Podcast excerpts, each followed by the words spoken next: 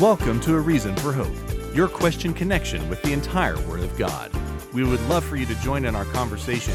Simply follow us on our Facebook page at Calvary Christian Fellowship of Tucson. If you have a question, email or text us at questionsforhope at gmail.com. Now here's your host, pastor, author, and Bible teacher Scott Richards, along with his right hand man, Sean Richards. Well, a very good afternoon, morning, or evening to you. Welcome to another edition of A Reason for Hope. We are excited about taking on your questions regarding God's Word over the next hour. So uh, get in online. Uh, let us know what's on your heart. Any question about the Bible itself, maybe a passage or two you'd like to dig more deeply into than you ever have before. Maybe uh, there's some challenges going on in your life. You wonder exactly what biblical principles you can apply so you can be smack dab in the middle of God's good, acceptable, and perfect will for your life. We'd love to be able to share all of that with you as uh, this edition of the broadcast unfolds. Uh, if you've got tough questions about the Christian faith, maybe you've been asked a tough question by a skeptic, maybe you've always had a tough question or two, but uh, well, I kind of felt embarrassed about uh, asking about it in a uh, churchy Christian like setting. Hey, we'd like to be able to provide for you a no harm, no foul, non judgmental place to get all of your questions answered. All we ask is that your questions be sincere. Uh, if you're looking for an answer straight from the Bible, we'll be happy to provide it. The events of the day, even the events of tomorrow through biblical prophecy, we are all over it on the broadcast each and every day. But where we go from here, entirely up to you. It's your questions that determine the content of each and every edition of A Reason for Hope. Join by my right hand man protege, all around good guy, Sean Richards. Hey, Sean, uh, how can people connect uh, with us to get their questions into uh, the rotation?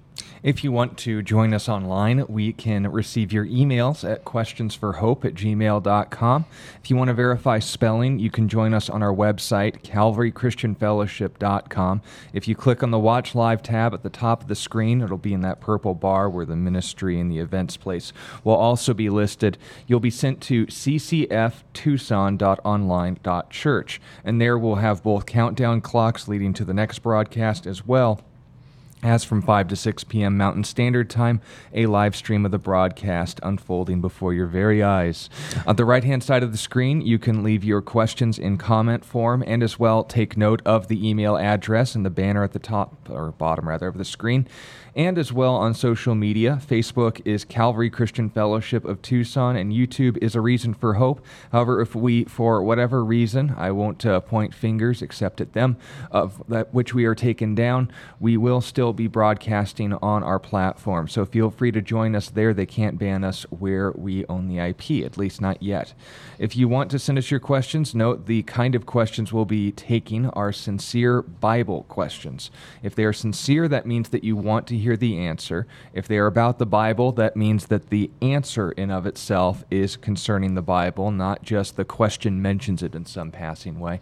And as well, if you want to ask it, make sure it is in the form of a question. As we say, you get Jeopardy points here. That's right. We uh, can translate, but we'd prefer to be able to focus our brain cells and where the Holy Spirit's directing us. So note that as your participation in the broadcast unfolds. We'll be looking forward to engaging with you. Note that questions about the future in regards to prophecy, the past in regards to history, or its relevance to your life today, all are welcome on the broadcast. Just make sure the substance is of the Bible, and we'll be happy to address it. With all that being said, and mentioning the Holy Spirit, why don't we take a moment to invite him to be a part of the broadcast and then get into our prophecy update since. Uh, you're going to be gone for the next week. Yeah, that's right. a lot could happen between now and then. Yep. Father, I thank you that we, you uh, have uh, a specific purpose, a design, and a desire for even this gathering that we have together to share your word. Lord, uh, your word is forever settled in heaven. It is a lamp unto our feet and a light unto our path.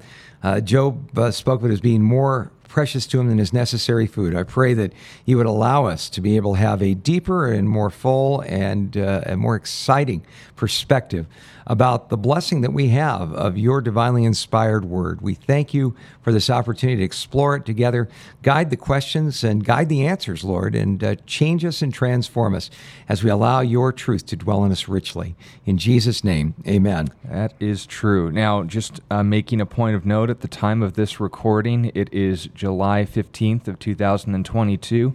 From the 18th to the 22nd, you will be taking your summer vacation time, but will be joining us uh, post haste on the 25th. I'll still be here, but I know that's not a selling point. So if you want to rejoin us, that will be the day. Well, I don't know about that. With all that being said, though, what is going on in the realm of prophecy, and especially in regards to Israel? Well, uh, especially in regards to Israel, as you know, uh, the 800 uh, pound gorilla in the room, uh, one that's very hard to ignore, is uh, President Joe Biden's uh, recently concluded visit to Israel. If you've been following along either with this broadcast or our Twitter feed at ScottR4H at twitter.com, uh, you know that uh, we forecasted that uh, essentially this visit is uh, going to only change things in the Middle East incrementally. In fact, uh, probably the best analysis. Uh, looking at what has happened in Israel and with the Palestinians, per se, uh, after Joe Biden has arrived there, is uh, pretty much uh, Israel was going to uh, be disheartened uh, by the various gestures and uh, symbols, symbolic actions that took place during this journey. We've seen that. Uh, Joe Biden visited East Jerusalem, but uh, made sure that the uh, armored vehicle that he was in, although it was Israeli, had the Israeli flag taken down before he entered into that territory. Uh, he uh, also, uh, before taking off for Saudi Arabia, met with uh, Mahmoud Abbas, the uh, prime minister of the uh, Palestinian Authority, fellow who has overstayed his term in office by, I think, 12 years at last count. But again, ended up offending the Palestinians by, first of all, saying something that the Israelis would find very disconcerting that he was in favor of a two state solution, uh, a Palestinian state that uh, would uh, be contiguous, that would have, say, for instance, the ability to have its own ports and, and so forth, uh, and uh, that uh, this would be drawn up based on pre 1967 war lines. Now, the reason that uh, Israel found that statement uh, disconcerting is if you go back and you take a look at what the pre 1967 boundaries of Israel were, uh, put it this way at one place, uh, Israel uh, from uh, one side of it to another would be roughly around eight miles or so. Uh, the pre 1967 boundaries would also give up territory uh, like the Golan Heights, uh, which would uh, pretty much allow anyone setting up military operations to hit anywhere in Israel from uh, that particular venture. The pre 1967 boundaries would also give up East Jerusalem as far as Israel's capital. So you can understand why the Israelis weren't all that wild about Joe Biden saying that. But he followed up with another statement that uh, really ended up uh, being rather disconcerting for the Palestinians. He said that the time uh, for Israel and for the Palestinians to sit down and negotiate may be coming, but the ground is not ripe yet. Uh, and so the Palestinians pretty much got offended at that. Uh, they were hoping that uh, Biden would strong arm the Israelis into uh, making uh, land for peace concessions, a la the 1967 uh, boundaries. Whether that is the case or not, uh, we're going to see. But there was a really fascinating analysis at a, a, website called lidblog.com.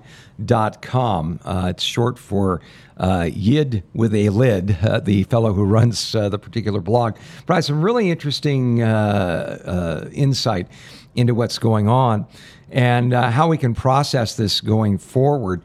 essentially, what Joe Biden's trip to Israel did was confirm what I think observers of the Middle East on the ground understood that the Abraham Accords, particularly as they pertain to Israel are still in place. Uh, none of them have been rescinded. Nobody is bailing out on the Abraham Accords.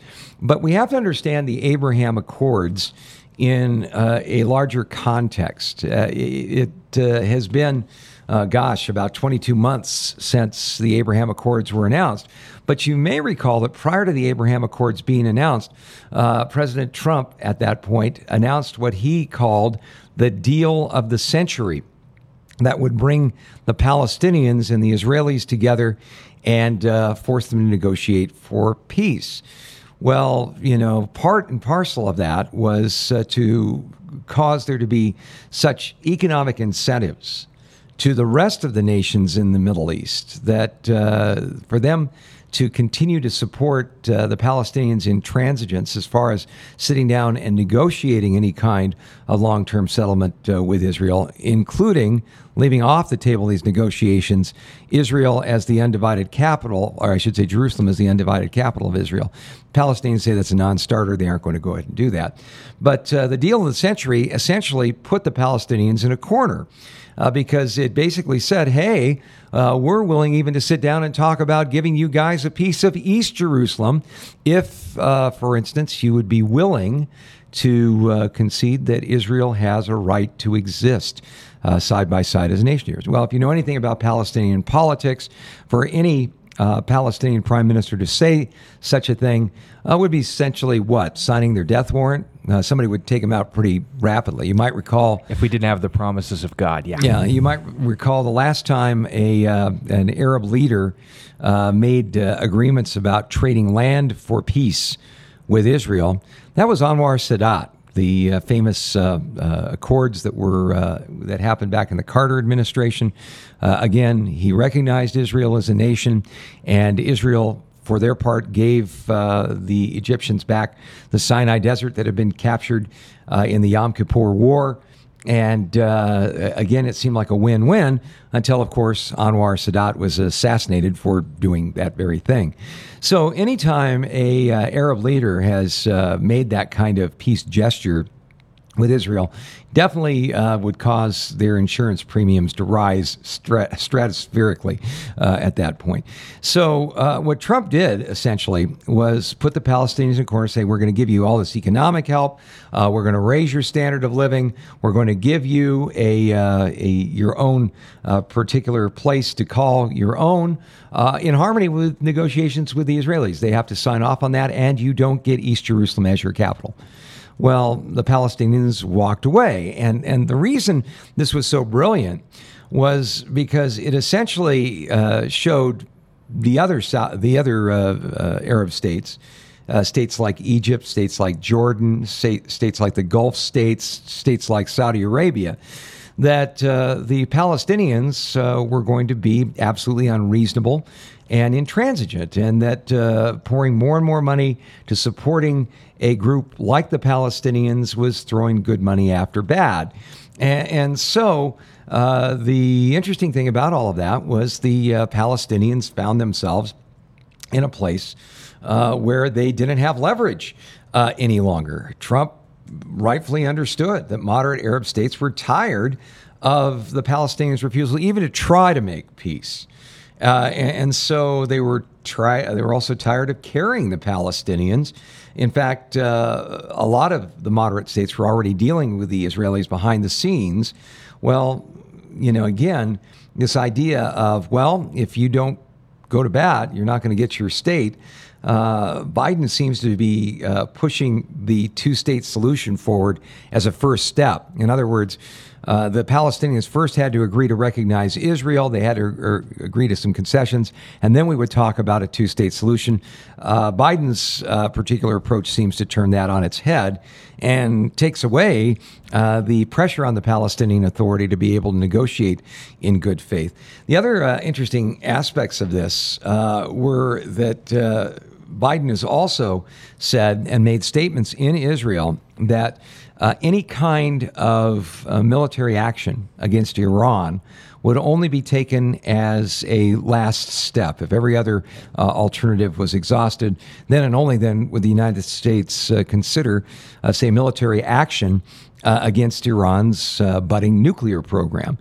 Well, the minute he says that, uh, the Iranians were excited about that because that gives them more time to be able to develop their nuclear program. If you've been following uh, along on this broadcast during the week, you know that uh, the Iranians have admitted openly that they have 60% enriched uranium, which is more than enough to create at least one uh, nuclear bomb. Uh, the Iranians also have the ballistic missiles to be able to, to deliver such a bomb right now but they can continue within days now to enrich that 60% uranium and the 20% enriched uranium they have uh, to 90%, which would allow them to build a number of different uh, nuclear weapons and uh, and cross the uh, line from a threshold nuclear state to being part of the nuclear club. Well, when we take a look at that, Israel is certainly not going to let Iran make that statement happen. But uh, when Biden made the statement that the United States would only support military action as a final step, that was uh, of great comfort to the Iranians. It means that their particular venture is working. Uh, Biden talked about going back to the Joint Comprehensive Plan of Action, the Obama administration uh, Iran nuclear deal that uh, literally has fallen apart. A lot of the even the provisions of that deal have uh, already passed their deadline as far as any restrictions on the Iranians developing a bomb.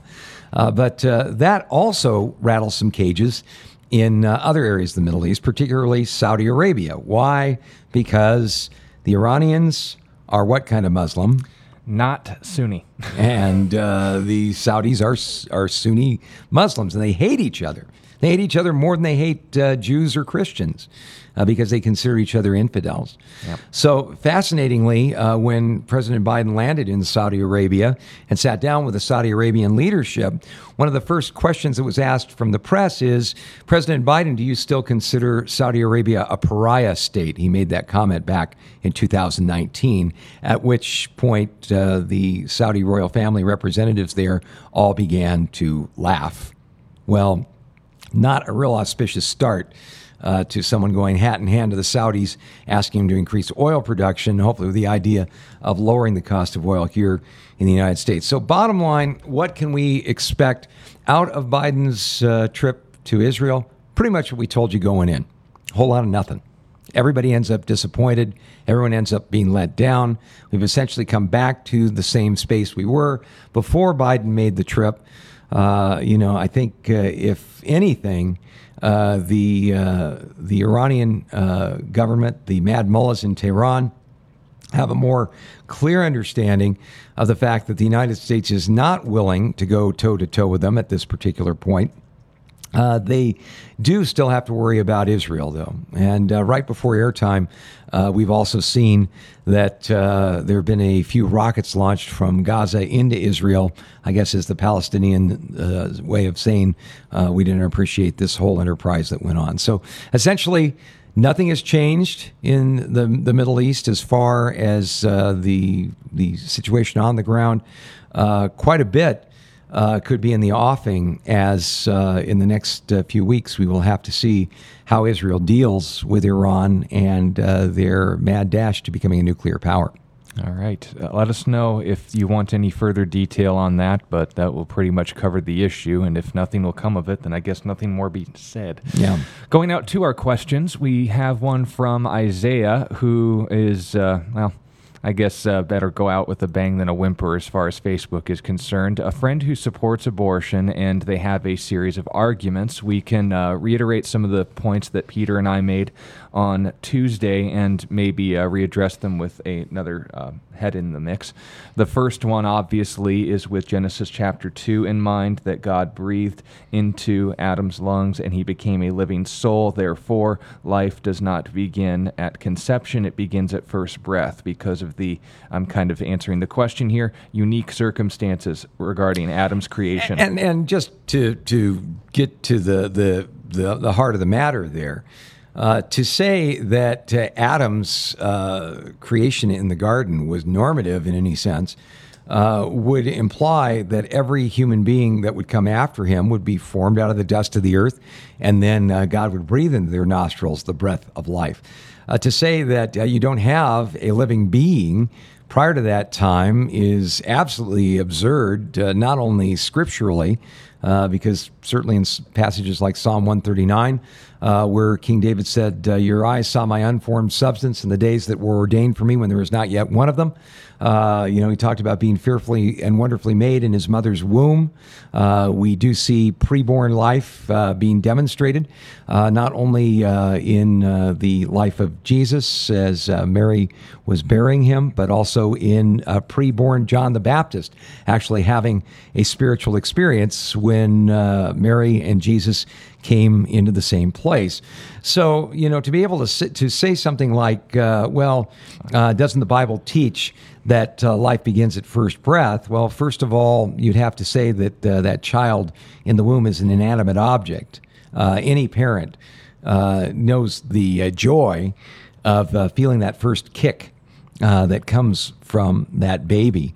Uh, moms uh, will be excited about that first kick, but then they end up getting kicked pretty much bruised from the inside out as part of the process of bringing children into the world. Uh, you know, it's very interesting uh, when you take a look at a sonogram. Nobody looks at the sonogram and says, oh, well, there's an inanimate object right there. Uh, until it takes its first breath, it's just not a human being. It is a being, as we've said, it's a being that is human. It has the same genetic endowment that we do, it has uh, animation in it. It has the ability to act independently of the mother that is bearing it. Uh, there is no uh, way, shape, or form that uh, you can make a biblical case for the idea that life begins with the first breath. Uh, because then God would have to use that as a pattern for every human being that came after Adam, and we certainly see that's not the case. All right. Another example was made in reference, believe it or not, to uh, Mike the chicken. Uh, if, and this is to belabor the point regarding a distinction that we'll make here in a moment, if a chicken's head gets cut off, does that mean that the soul or spirit of the chicken is still inside it? In order to then verify, how can John the Baptist leap in his mother's womb if he doesn't have a soul yet? She then, uh, the individual making the pro abortion argument, went to Matthew chapter 10 and verse 28, which I mentioned to the questioners kind of funny in a dark way if this is their logic. But the approach is this because there is a distinction made between body and soul in the last third of a verse out of context. I'll read the whole thing because I'm mean like that. Uh, and do not fear those who can kill the body, but cannot kill the soul. I wonder who that's in reference to. But rather fear him who is able to destroy both soul and body in hell. So, a distinction's made between body and soul. Therefore, just because the, the child is growing, it has a body, but it doesn't have a soul until first breath. We've already dealt with that as a non starter. But let's continue on with the point. It would explain away the proof text we would reference in Luke chapter 1, where John the Baptist leapt in his mother's womb. Maybe it was just an involuntary action. It was just a body doing that. It doesn't mean that John the Baptist that's had not a soul. What, that's not what the scripture says. Nor is it the reaction uh, of Elizabeth the said, "Did not the child within me leap for joy when she heard the sound of your voice?" And also noting the mother of my Lord. What was the state of her Lord, who has, by the way, not only a spiritual status but figurehead in the world physically? What trimester was he within First. Mary? Oh, okay. Uh, no breath yet. No. Not, not, not even a fully formed embryonic sac, according to most studies. But here's the point: if they're going to make a reference to Mike the chicken, um, just quick biology and maybe pop culture trivia if you care. Uh, that very rare instance of the chicken getting its head cut off wasn't down here, it was up here. For those of you listening on Reach Radio or one of our radio affiliates, the cutting off was essentially from the jawbone up and not below the eyes. So essentially, what that chicken experienced was a majority lobotomy, but it kept its brain stem and its motor function still intact. And the uh, guy who cut its head off did not nick his jugular vein. So, in response to that, and you can bring this up, Isaiah, the recognition of life is identified in the book of Genesis as having blood, which the chicken did indeed have, and which, of course, also preformed children also have. Note to a very limited extent and still developing, but the point point being made isn't that we're arguing that if something is a heartbeat, though that's the basis of most laws, that necessarily constitutes it as life. But if you're going to argue that and make the red herring fallacy comparison to a chicken, A, human beings aren't the same anatomically as chickens. There's a lot of uh, very bizarre sea creatures that have interesting, uh, I guess, exceptions to the sort of things that we as human beings wouldn't survive or tolerate for very long, living underwater being one of them. But if, on the other hand, you're going to take a true. step back Yeah. and ask, what's the real issue here? Well, you're not going to the text. You're explaining away a point being made by the text, and that's dodgy. And also noting that uh, point I made off to the side about it kind of being dark, that they would reference that point. I read the whole verse, but let me just make the uh, whole statement Jesus was making in context read fairly clearly, and I'll let you all decide a- uh, in advance what actually is being addressed here. Verse 27 of Matthew chapter 10 Whatever I tell you in the dark, speak in the light. Whatever you hear in the ear, preach on the housetops. So, in the verse leading up to this so far, what is Jesus saying? Don't keep my words to yourself. Take Right. them seriously enough to circulate them. Right. Then in verse 28, it says, and this is in light of you sharing this material because it may end up costing you your life. Do not fear those who can kill the body and cannot kill the soul. But rather fear him who is able to destroy both body and soul in hell. Then goes on to note a value system. Are not two sparrows sold for a copper coin? Not very much at all. And uh, not one of them falls to the ground apart from your father's will. So, even the most inconsequential as far as value systems are concerned, the most worthless economically, forms of life aren't above your father's attention. Then he goes on to say, But the very hairs of your head are all numbered. Do not fear, therefore, you are of more value than many sparrows. And then goes on to say, Whoever confesses me before men, I will confess him before my Father in heaven. But note, in light of the warning Jesus just gave, destroying body and soul in hell, who denies me before men, I will also deny him before my Father who is in heaven. So note this contrast that Jesus made, sandwiched between this interesting observation.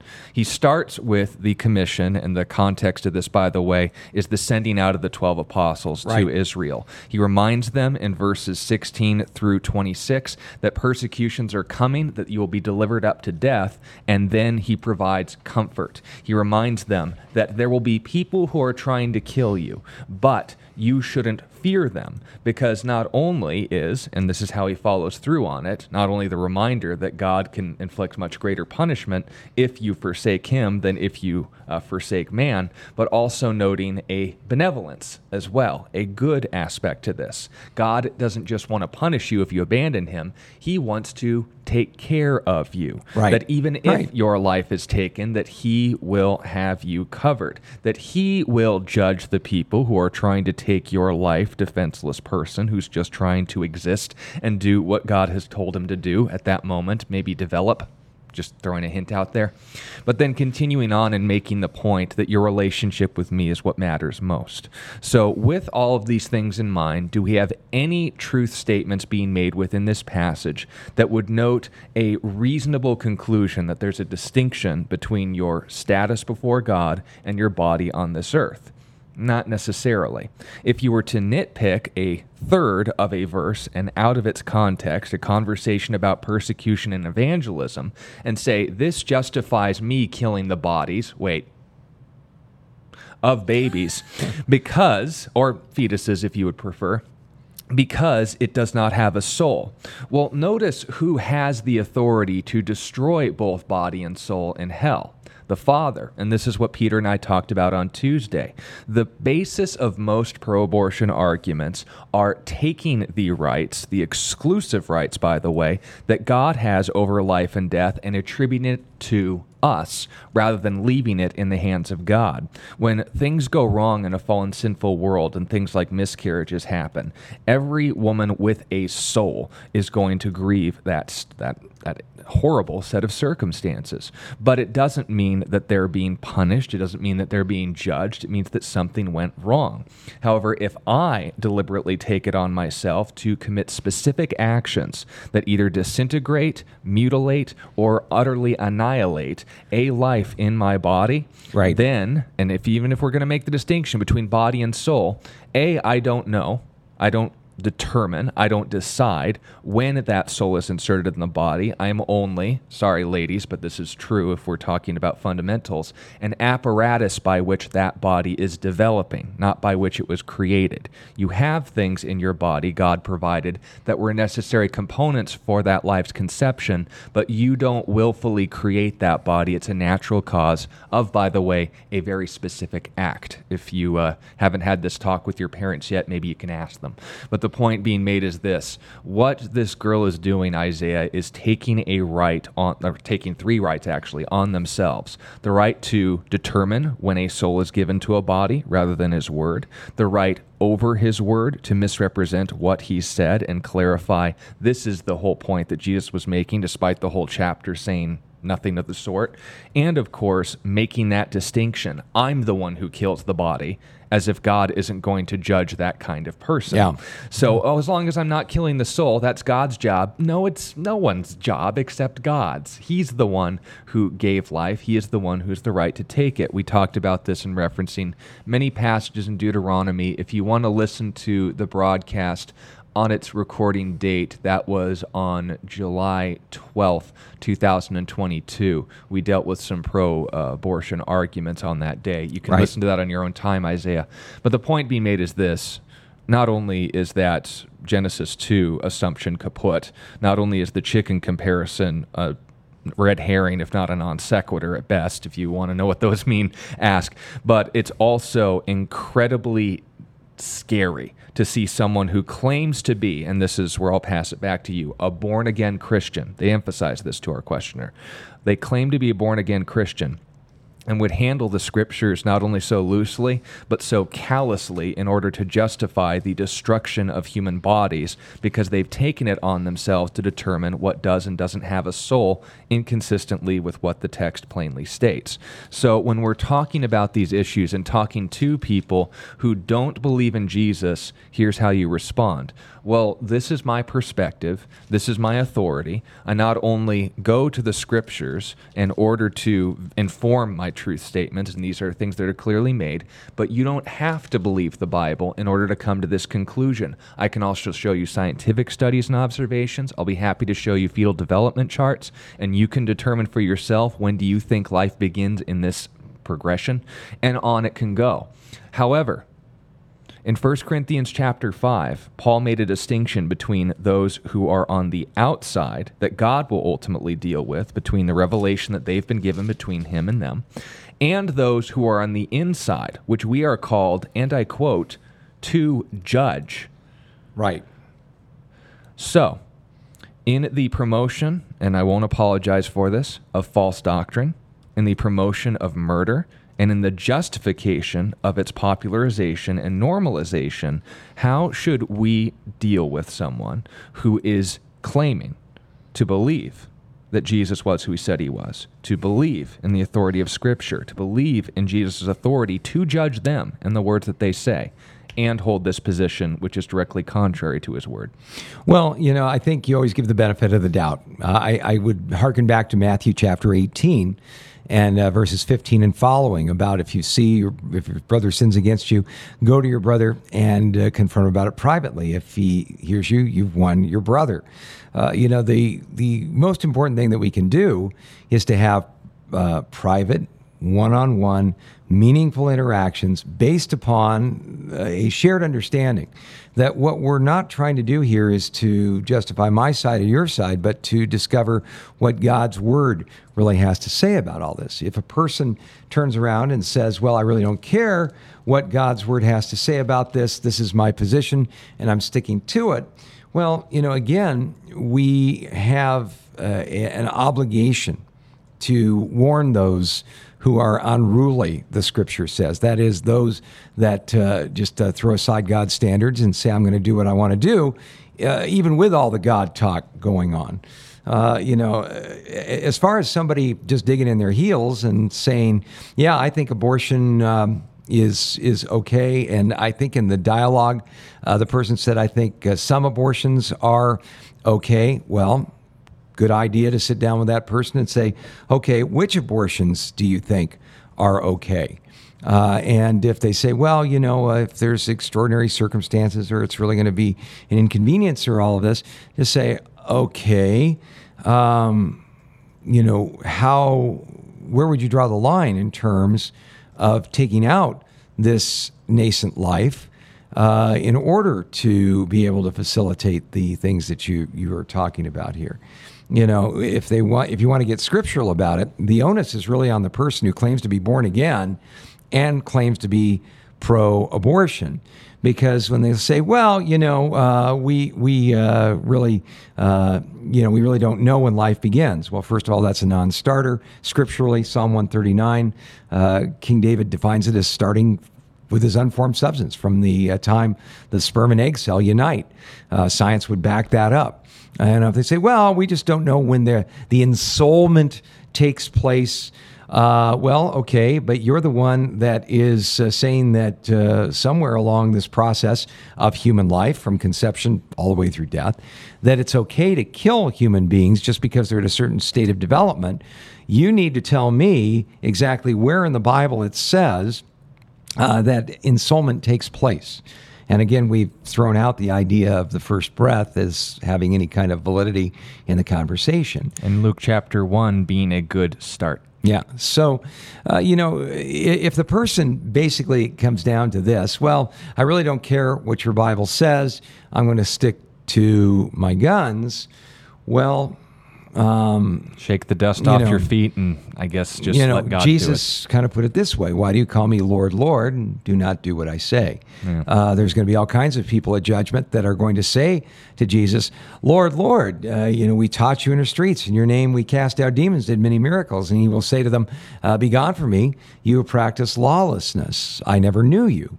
So, you know, if a person is uh, decidedly in favor of uh, murdering defenseless life. Uh, I would say that that person uh, has to take a big step back and say, okay, uh, is the Bible something I'm going to use just to verify and validate my takes and my opinions on a subject? Or am I going to let my takes and opinions on a subject flow out of an in context understanding of the Bible? And, and that's, that's a huge issue.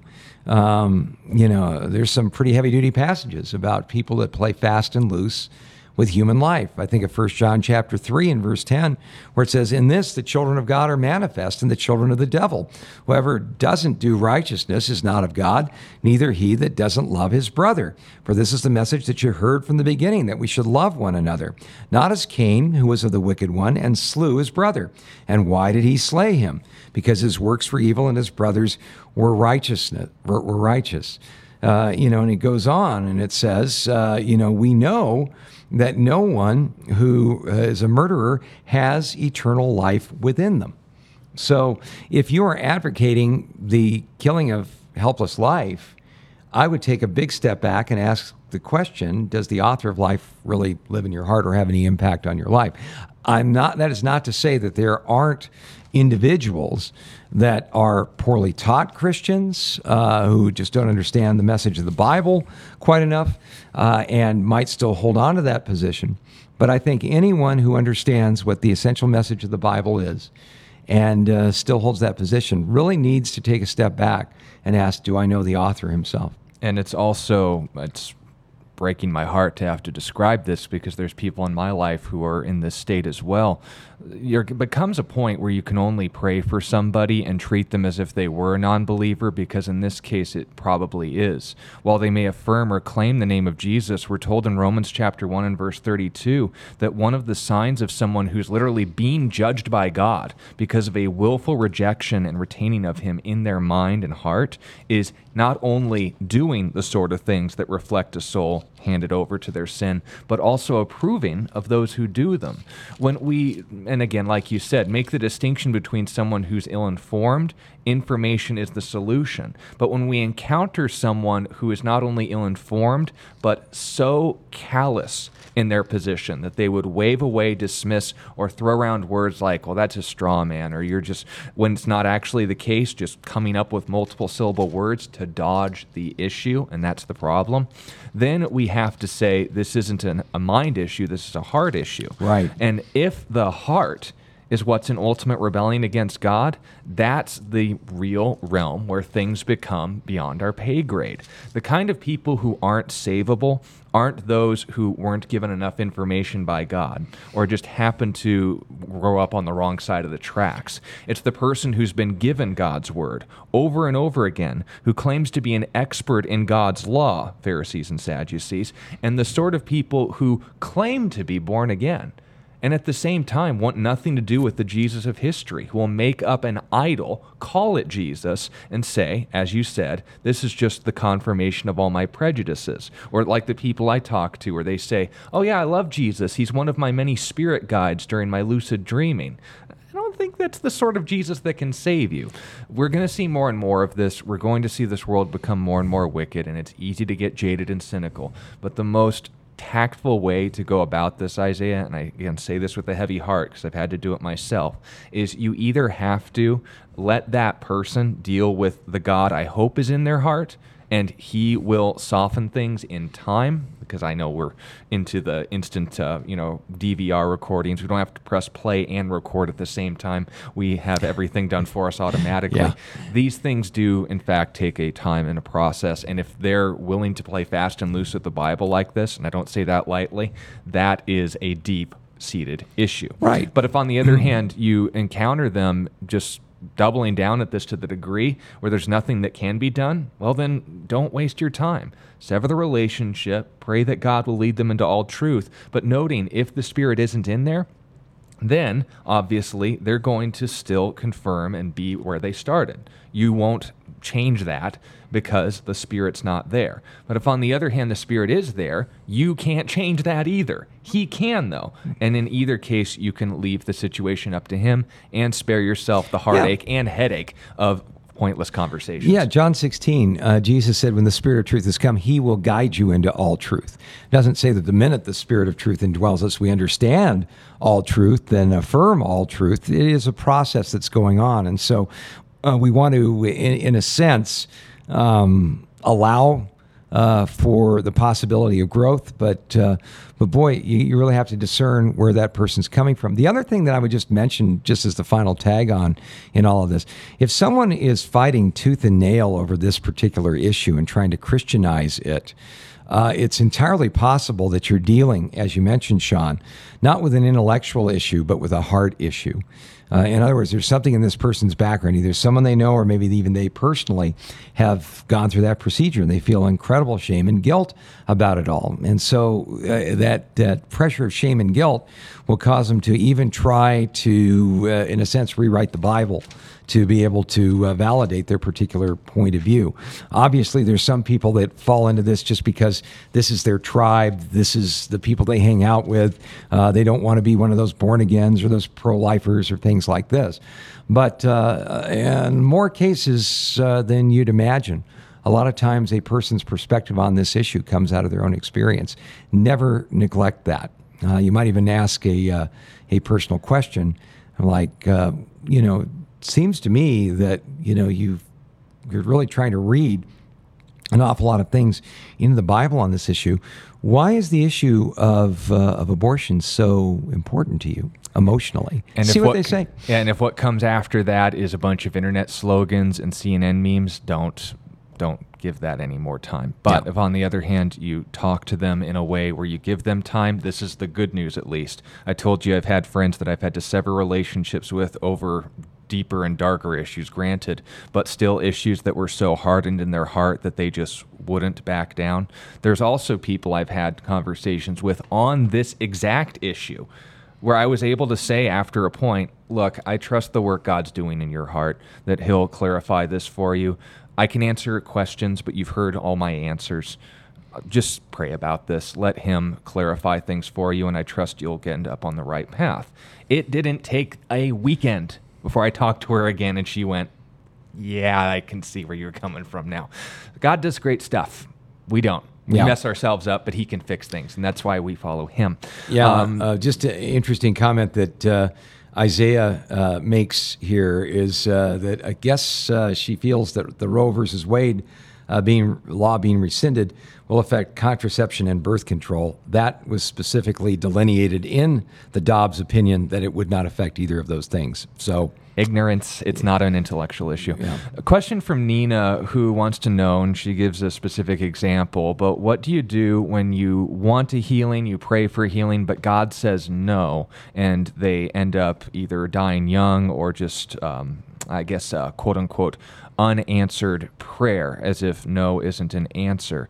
Obviously, we want people to always be healed and remain on this earth because that's where we are. And we as creatures were built for eternal relationships.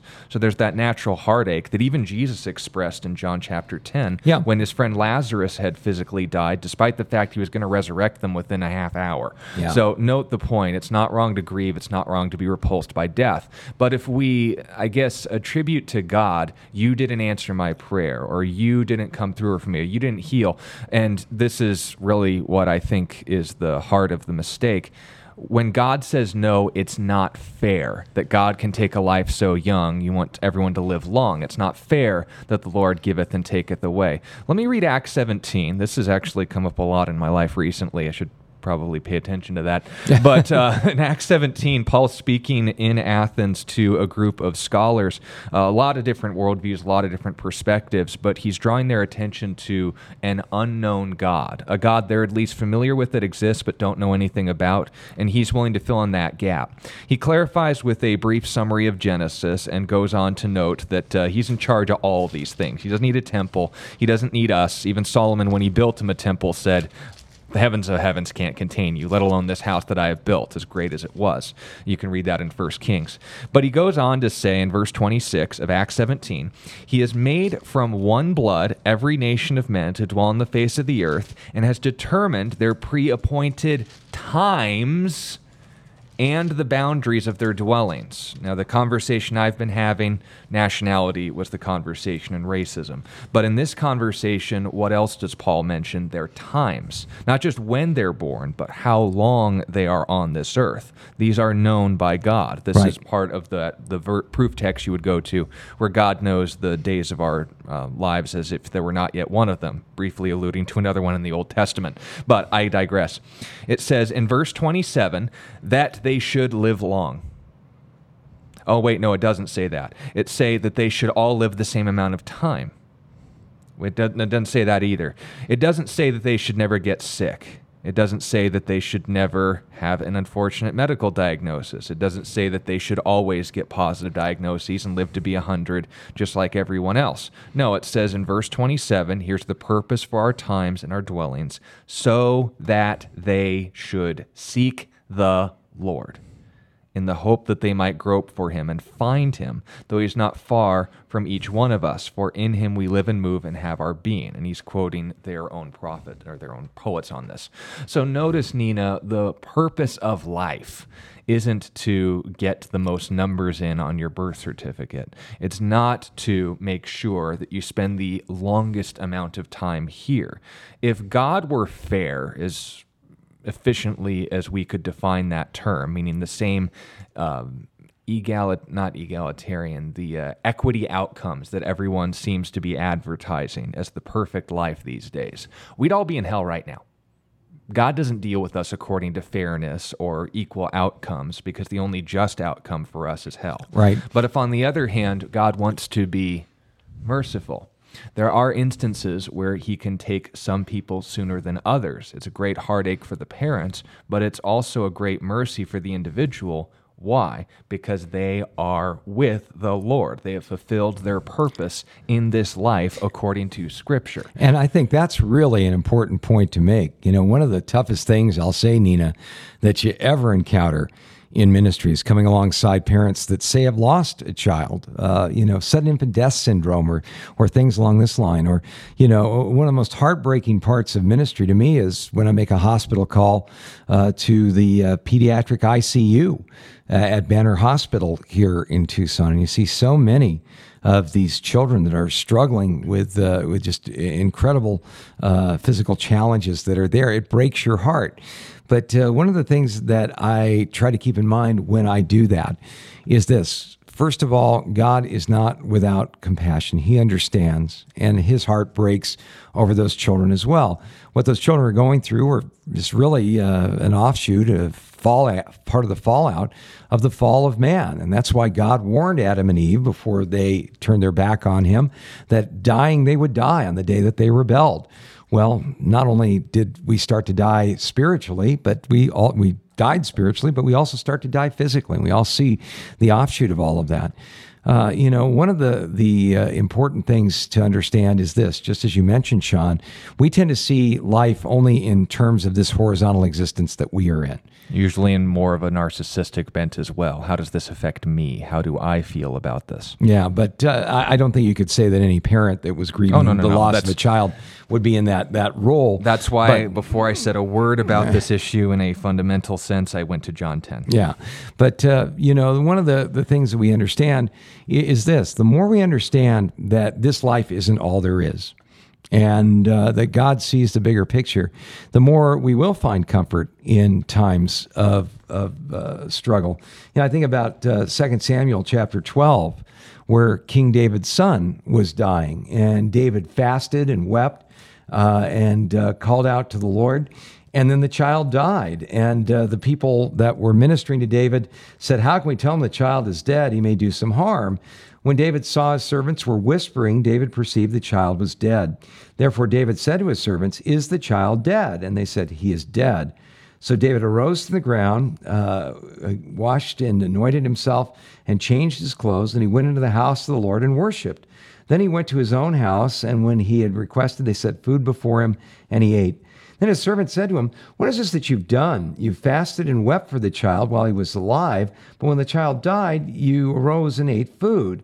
And he said, While the child was alive, I fasted and wept, for I said, Who can tell whether the Lord will be gracious to me that the child may live?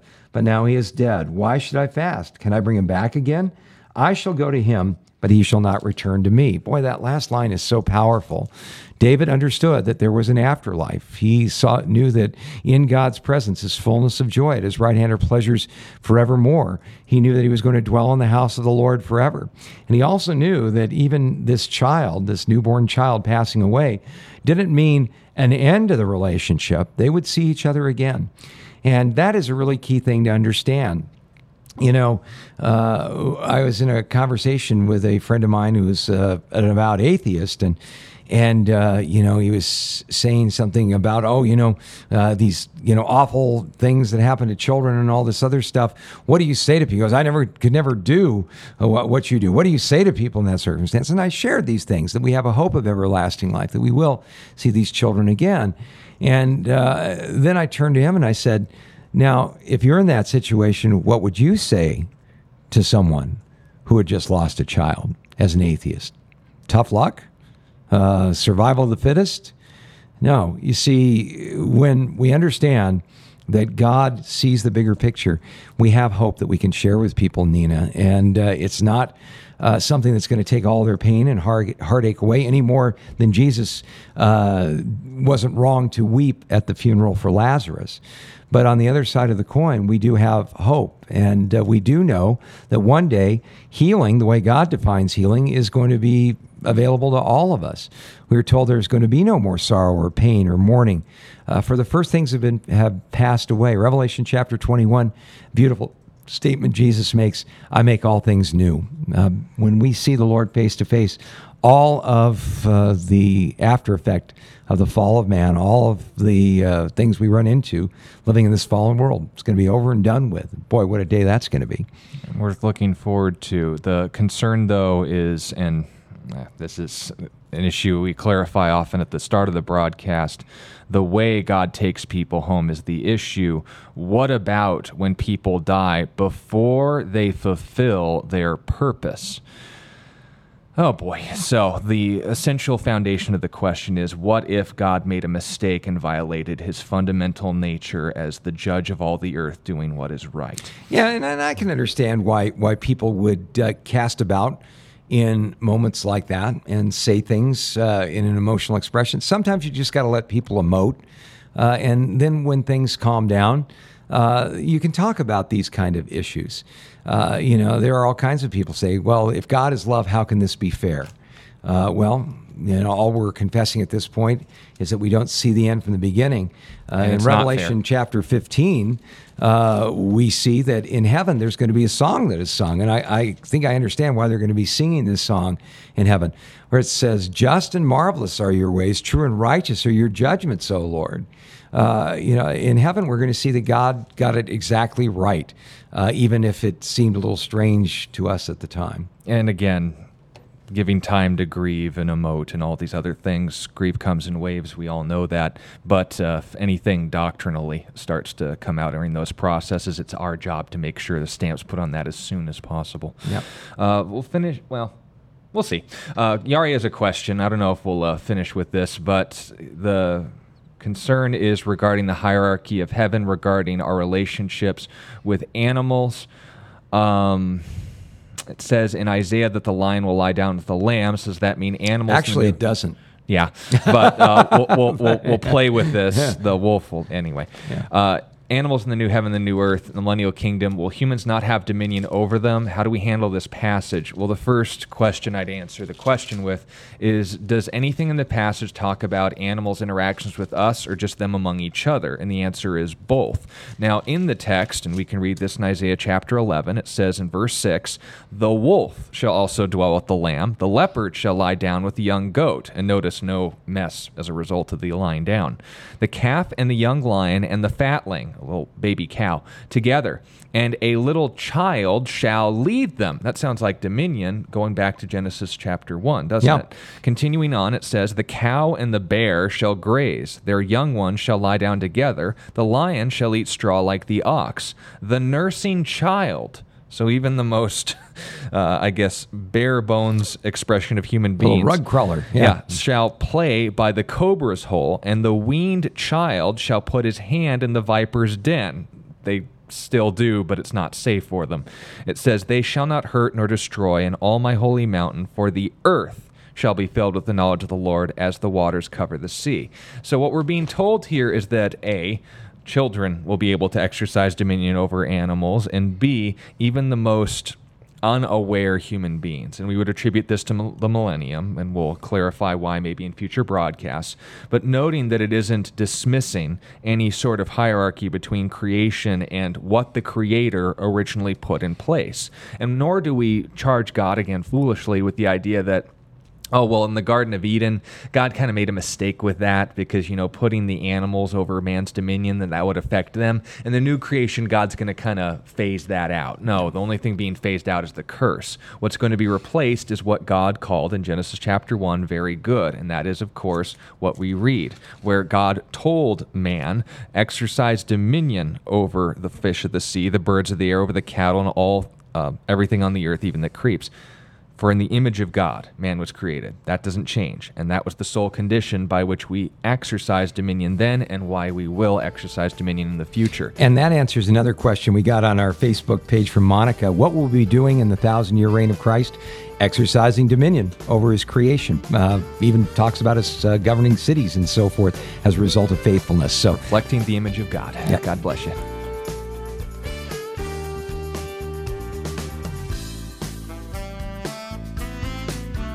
You've been listening to A Reason for Hope. Thank you again for joining us as we continue our journey through God's Word, one question of the heart at a time. Until we meet again, we would love to connect with you. You can text or email your questions to questionsforhope at gmail.com. You can also find out more about our ministry at calvarychristianfellowship.com. And be sure to join us next time on A Reason for Hope. A Reason for Hope is an outreach ministry of Calvary Christian Fellowship in Tucson, Arizona.